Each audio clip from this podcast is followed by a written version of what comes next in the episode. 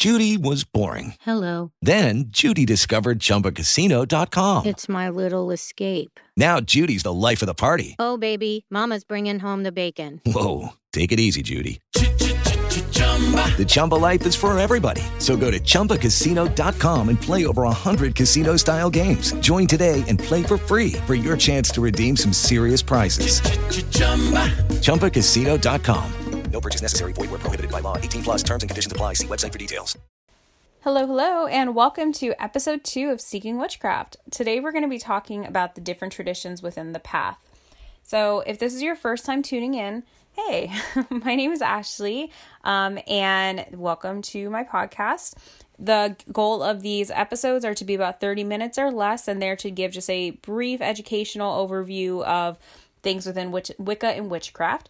That being said, there is a difference between Wicca and witchcraft, which I do reference in my very first episode.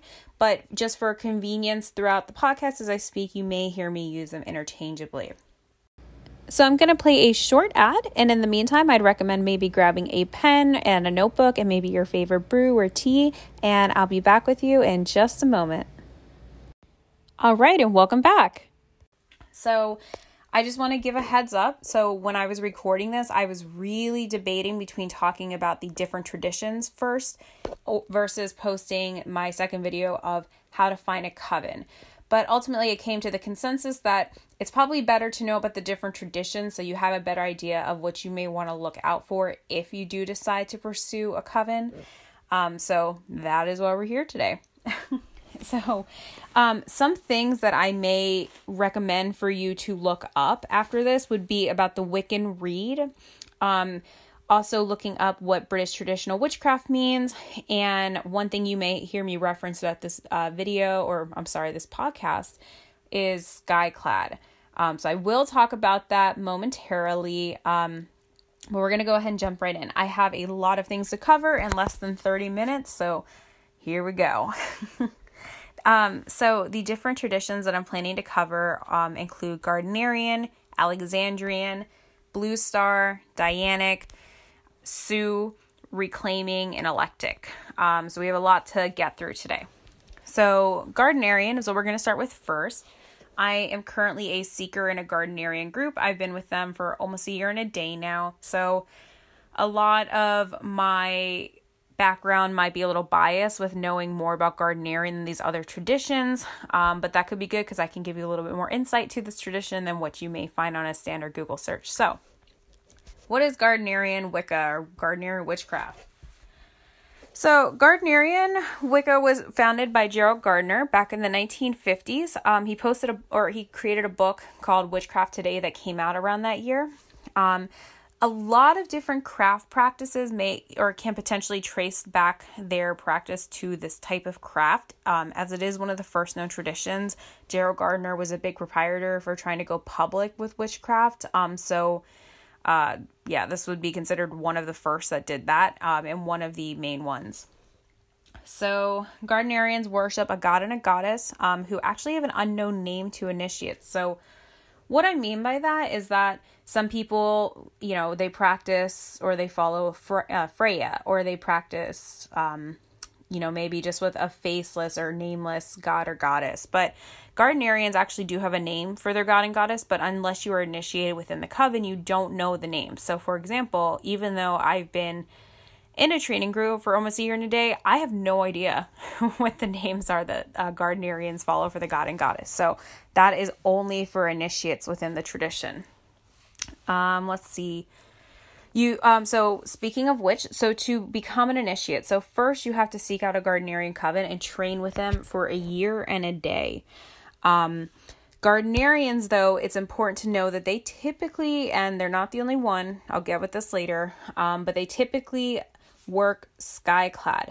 However, they will only work skyclad in a coven setting, meaning you have to be an initiate for that to happen. So, as a seeker, you will not be asked to work skyclad. Um, that is a initiate only thing. So, if you're sitting there wondering, well, what is skyclad? Um, well, skyclad is ritual nudity. So, you are completely naked during um, your ritual. Um, you know, it's not something that everybody is down for. To be honest, it took me the longest time to even consider doing something like that because that is like way outside my comfort zone. And even now, I'm still just like, oh man, that's a that's a big step there. Um, but a lot of people kind of after being with these groups come to the realization that wanting to practice with the group of people that they're with should um, overcome their fear of being skyclad and that's kind of the place that i'm at with my own self if you would have told me this a year ago i would have said that i'm crazy and not doing this but don't completely outrule it because a lot of covens may actually practice skyclad but we're going to get into that a little bit later so again the uh, working that way is strictly for coven work and initiates only. As a seeker, you will not be asked to do that. If you are asked to do that, make sure you look up the Gardnerian um, Seeker Facebook group and ask one of the admins if the group that you're in is a legitimate Gardnerian group, because to my knowledge, they will not ask a non initiate to do that. So, much of Gardnerian is completely oath-bound, meaning once you're initiated, you're told the great mysteries and secrets within the tradition, and you can't tell anybody unless they are also an initiate. But, you know, if you go online, you can look up Gerald Gardner's Book of Shadows and you can see, you know, supposed uh, published rituals from the tradition. However, because it's oath-bound, there's no t- uh, telling how much truth is in what's actually out there on the internet. Um, my experience that I've heard is that maybe 10% of it's true, but about 90% of it's completely fake and false. So take it with a grain of salt of what you're reading out there.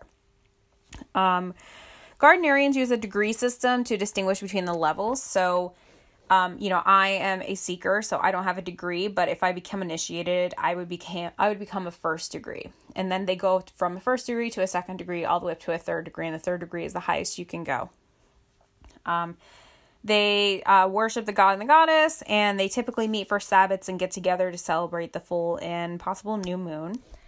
This tradition works with the equality of the high priest and the high priestess, who can who who are supposed to represent the god and goddess in ritual, but Gardnerians typically will trace their lineage back through the high priestess, and the high priestess is usually the one who has the final decision um, in coven situations. Um, so even though it is equal between the god and the goddess, the high priest, or I'm sorry, the geez, the HP and the HPS, or the high priest and the high priestess, um, usually the high priestess is the one with the final say. They do believe in reincarnation and they follow the Wiccan Rede. All right, so that is Gardnerian witchcraft, Wicca as a whole. So next we're going to go into Alexandrian. So, Alexandrian Wicca or witchcraft was founded by Alex and Maxine Sanders in about the 1960s. Um, it's said that I believe Alex Sanders is actually linked with Gardnerian witchcraft, which there's a lot of different information about how he got involved with this, um, but a lot of different um, traditions link their lineage back to Gardnerian in some way or another. So I wouldn't be surprised if that is 100% the case. Um, but overall, this tradition is said to be influenced by Gardnerian practices. Um, so, for example, there is an initiation initiation oath which must be taken similar to Gardnerians, um, but the practice is said to be more eclectic rather um, or less strict than Gardnerians. So, what I mean by that is when you're in a Gardnerian coven, um, there is a lot of, um, not a lot, but there's assignments. You need to do readings, um, books they may ask you to read. You know, you get different papers at different um, meetings of things you need to look over, whereas Alexandria may be a little bit more relaxed with that. Um, but they do use a lot of ceremonial magic in their practice.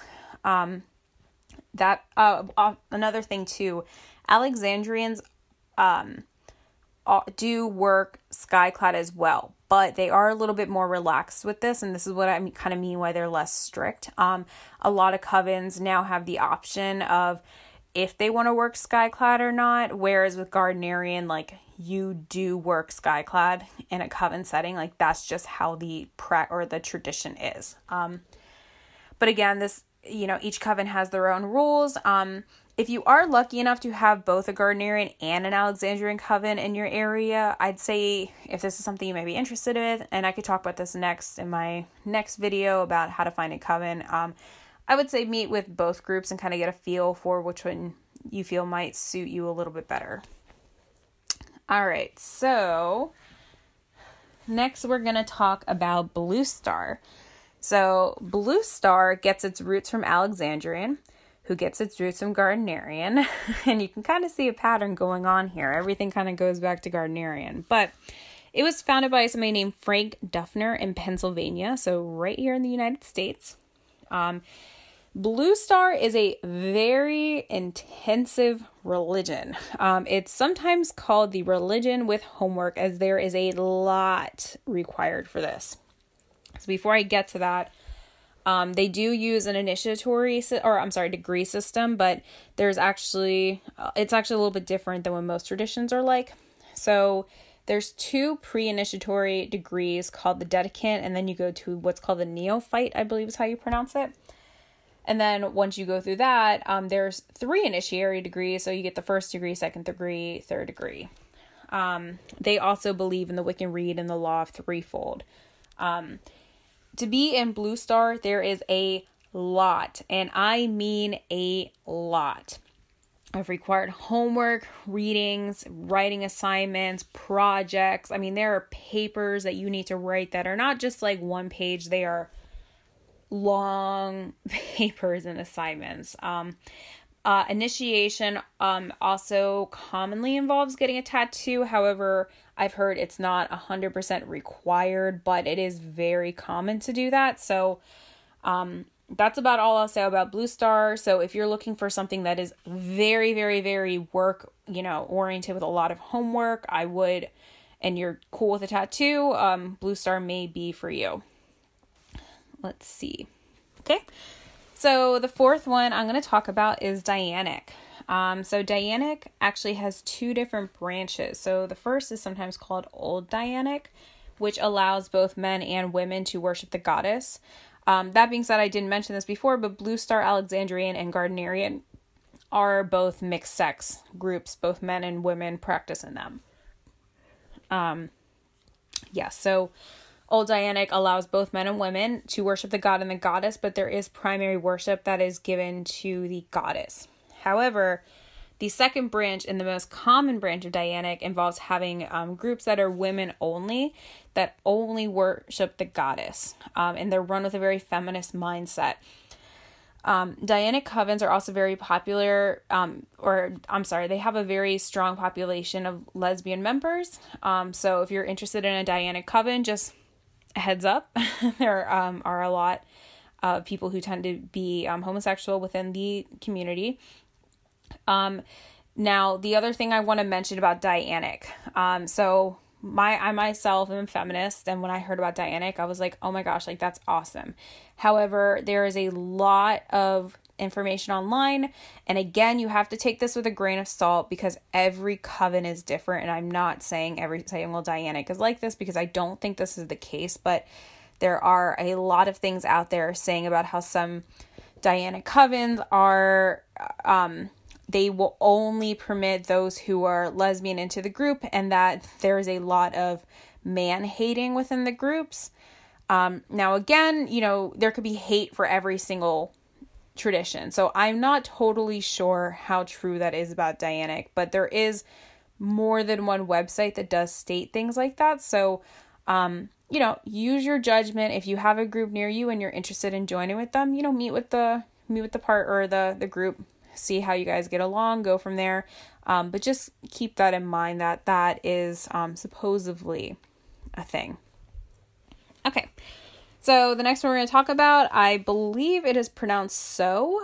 Um, it's spelled S E A X. Um, this was founded by Raymond Buckland, which what do you know, was a Gardnerian initiate.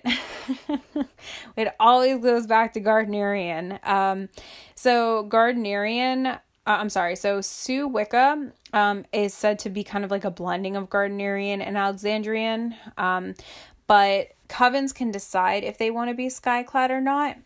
Um, Sue also generally um, has its rituals based on ancient Saxon traditions. Now, that's about as far as I go with knowing about this tradition.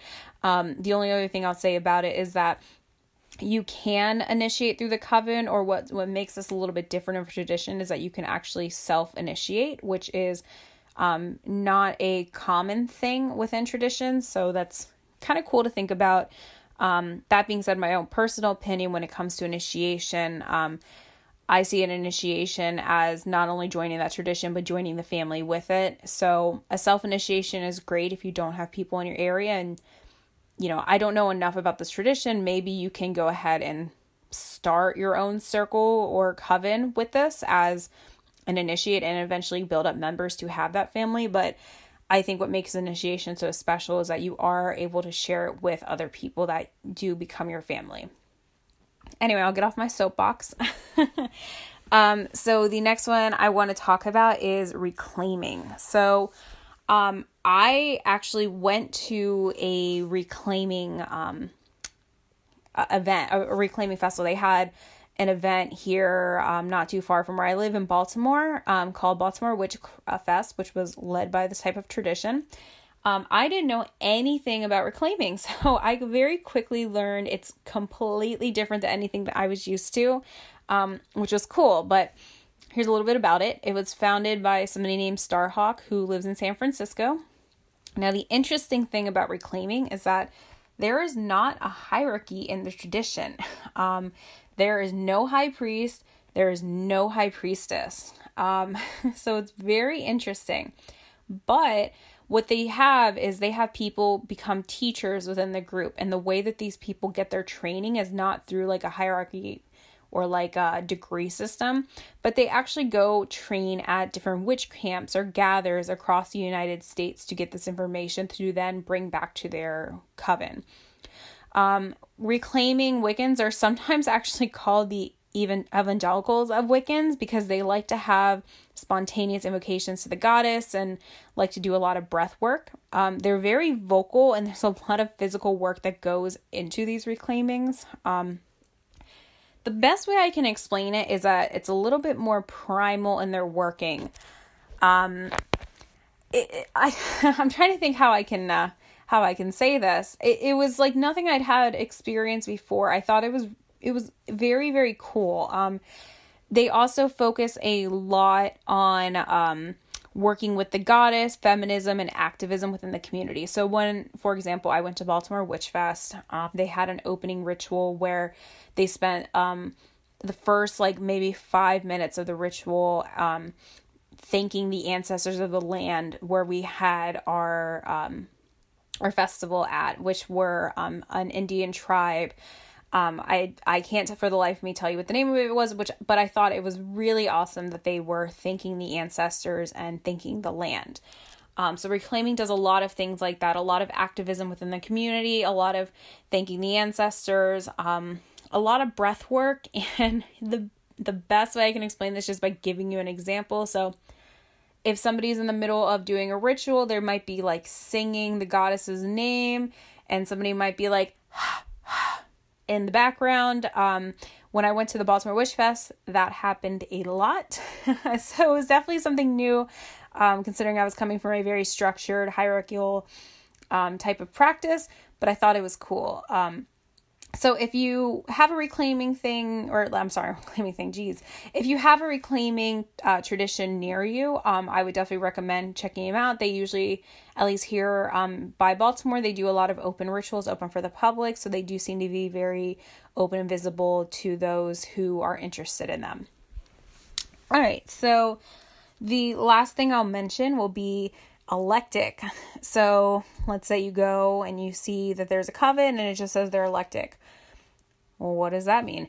That means they can be literally anything.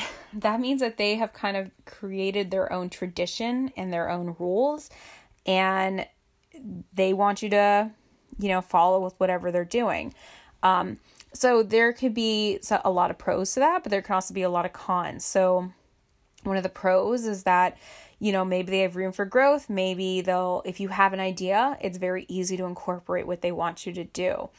Um you know it might be better if you don't want to be as structured. Um, it might be great because you can kind of maybe come in and out and you don't have to worry about following this and that if that's not really your thing. But there can also be a lot of cons. Um, one of which is that if they haven't been around very long, um, I would worry about the foundation of their information um, and how long that they've been established just as a coven. The other thing is that there's not really anybody you can fall back on if something goes badly. So, just to elaborate on that, Gardnerians and Alexandrians both have different Facebook groups for init- or seekers um, who want to join into the coven. And these Facebook groups are headed by people who are established members within the community. So, all of this I'll talk about in the next video too, but just to help with the elected covens, just to give an example. If you were to join an elected coven and they were to tell you that ritual sex is required for initiation, well, you might think that that's first off whack. you don't want to do that, but you might not know if that's anything different or anything that you shouldn't be doing. Where it's an example, you can go to an Alexandrian Facebook group and you can message the admins of those Facebook group and be like, listen, I heard that this coven in this state says that I have to do XYZ in order to initiate. Can you tell me if that's true? And they can very easily say, oh, that's true. Or they can very easily say, oh my gosh, no, they're not even like an established coven within the community. Like, you need to leave. Um, you know, you gotta, you get the point. So Elected covens, though, I don't want to scare you off from them because they can be really great. They can be established, um, but you have to just keep in mind that they do have their own rules. So you may not be able to Google much about them except if maybe they have a website or something like that. Versus some of these older traditions that I've told you about, which have been around longer and do have a much larger community than what some of the elected covens have. So, just some things to keep in mind. All right. So th- that's pretty much all I have for today. Um, as I mentioned in the next episode, I'm going to be covering um, how to find a coven. So that's going to be really useful um, now that you know um, a little bit more about the different traditions. Um, that being said, there are way more traditions out there that I haven't even covered. Um, some of which not really witchcraft per se, but they're um, druids. Um, there's the Order of the Golden Dawn. There's a lot more out there. So, you know, if anything I said today didn't really call to you, you know, I would say do some research. Maybe an elected coven is best for you. But if there's anything that really caught your interest, um, I'd say go for it. Look them up. Um, but, you know, next week I will give you guys some information on how to find these different covens, what to look out for, and that's pretty much it. Um, the only other thing I will mention is that I am looking to potentially set up a giveaway for the listeners. Um, I have a book that I think I would love to give away to somebody who's listening. So I'm hoping either by next podcast or the podcast after that, I'll have some details on how you can go ahead and enter um, to win. So that's about it for tonight. I hope you guys all have a wonderful night and I hope this was helpful for you. And I will see you guys all next week on how to find a coven. Bye. Judy was boring. Hello. Then Judy discovered chumbacasino.com. It's my little escape. Now Judy's the life of the party. Oh, baby, Mama's bringing home the bacon. Whoa. Take it easy, Judy. The Chumba life is for everybody. So go to ChumbaCasino.com and play over 100 casino style games. Join today and play for free for your chance to redeem some serious prizes. ChumbaCasino.com.